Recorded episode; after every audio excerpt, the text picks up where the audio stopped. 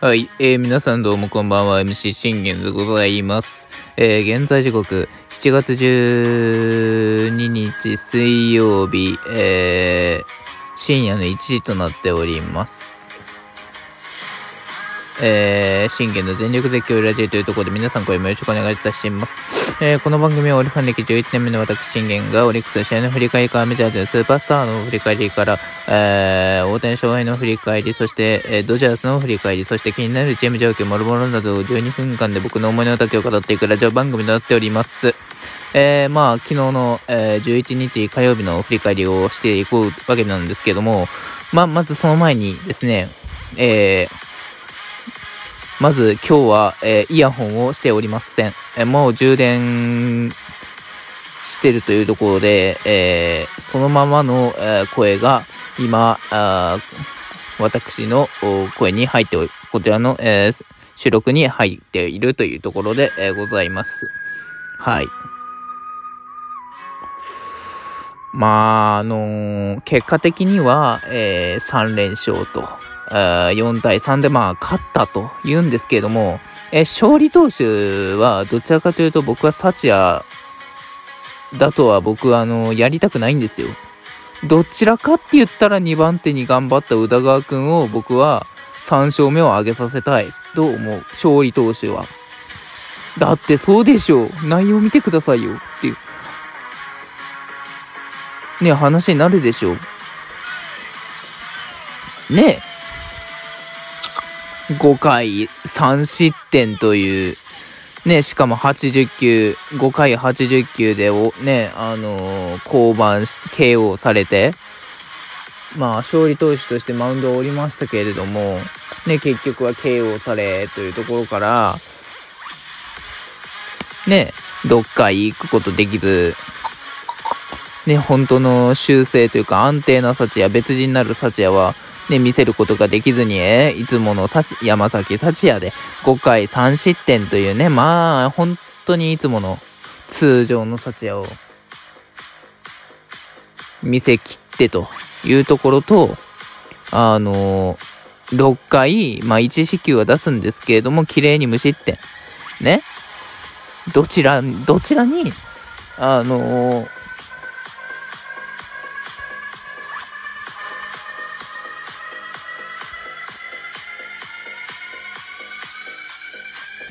勝利投手の権利を与えたいかって言ったら、僕は断然に宇田川くんなんですよ。四球は出したんですけれども、しっかりと無失点で抑え切ったじゃないですか。というところは、僕は、宇田川くんに3勝目を挙げさせたかった今日は。明らかに、サチヤこれ7勝目の、内容じゃないです。というところでね、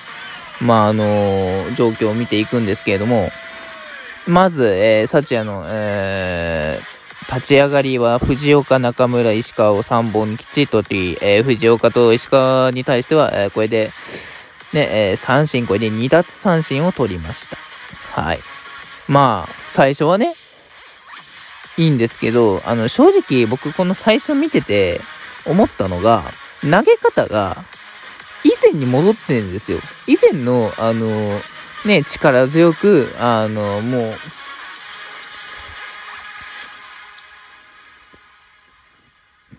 力強く、こう、ね、力投するかのような投げ方に変わってた、ね、戻ってたんですよ。ってなるじゃないですか。正直ね、楽天戦の時も、それなんですよ。見返したら。一切、脱力投球で投げてないんです、彼。僕は、あんだけ言ったと思うんですよ。脱力投球で投げろって。ねえ、日ハムの伊藤くんは、本来の、持ち味は、力強く、力投する投げ方が彼の本来の投げ方であって、だから、脱力投球は似合わないと。僕はそう言いました。でも、サチヤとね、僕の推しに関しては脱力投球した方が絶対好投できるよねって話になったと思うんですよ。でそれは、5連勝、幸也は5連勝で実証済みなんです。正直もう別人、全部 5連勝全部別人になる幸也を見せてるんですよ。それはなんでかっていうと、しっかりと脱力投球というね、できていたから。だから7回、ね、8回、ね、ソフバン戦でも9回完封まで、完封間近まで、まあ完封は阻止されましたけども、6勝目を挙げることができたっていう内容になるんですよ。ね、8回まで無四球無失点、素晴らしい内容だったと思いますよ。ね、その投げ方と、昨日の、投げ方を比べたときに、間違いなく脱力投球した方が好投できてるんですよ、あやつ。それをね、脱力投球がね、なんか合わないかどうなんなのかわからないですけれども、戻したる結果ね、打たれたじゃないですか。そういうところなんですよ。ね、脱力投球幸也に合ってんだから、わざわざ戻す必要ないんですよ、そんな力投投球に。ね、だから僕はこれツイッターでもつぶやきましたけど、このまんま力投投球に戻したところで2桁多分厳しいと思いますよ、十分。うん、全然脱力投球の方が僕はまだ望みはあると思うので、ね、たとえ点取られても7回8回全然いける、ね、内容だし、そもそも無失点でも投げ切れる内容なんですよ、脱力してる時の方が。一切力入れずに投げるんだから、それが合ってるんだからね。それで埼玉西武戦で8回無四球無失点でね、2勝目挙げた時にそれで実証されたじゃないですか、立証されたじゃないですかね。なぜその大成功まで収めた、もう完璧な幸也を見せたのに、その完璧な幸ね、別人幸也を見せたのに、またね、自分のその修正どころかね、ダメなところをまた戻すんだって話になってくるでしょ。だからそういうとこなんですよね。打線陣に関しては本当に3回よくやったと思いますね。2回までメルセデスにね、こう苦しみましたけども、苦しんだっていうか、またこれもね言ってしまうと、まあ、打線陣にも活を入れなきゃいけないんですよね。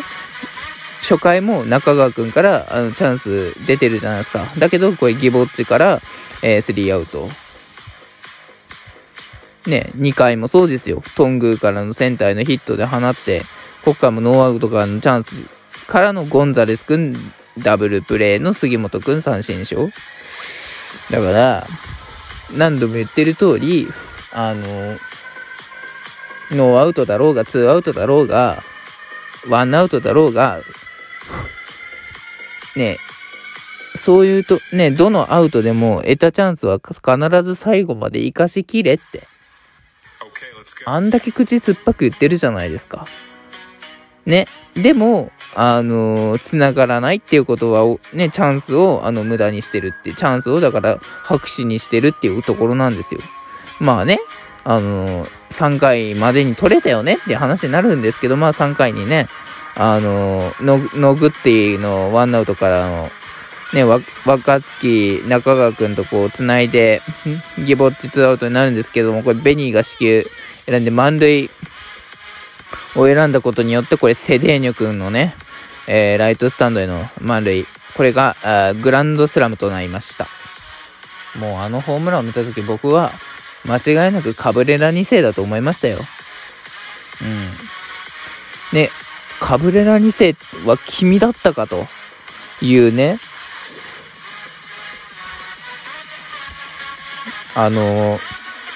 大砲さを見せてもらったので、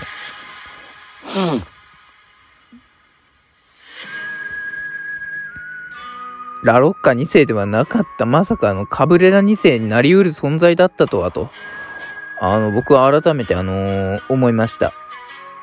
ぜひね、続けていっていただいてね、もうね、ホームラン、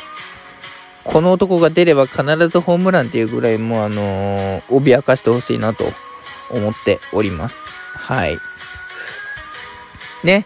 しかし4回にいらぬ3失点、石川、ポランコ、山口に、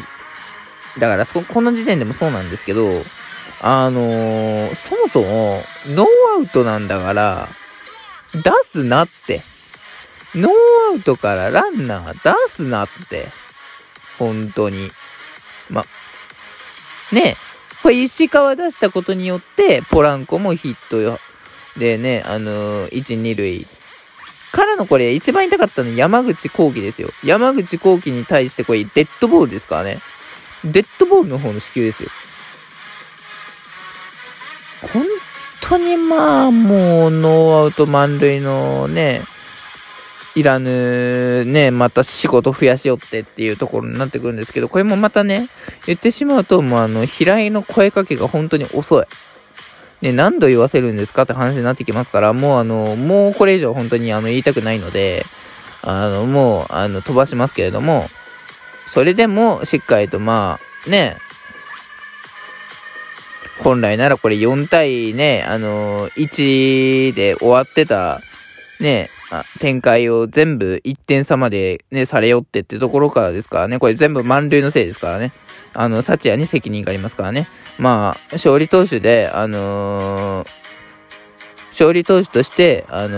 マウンド降りたのはいいですけど、今日の7勝目の権利は、僕はあげるんじゃなくて、宇田川くんに3勝目の権利として与えてあげたいというところでございます。明日はコットンくんです。頑張ってもらいたい。バイバイ。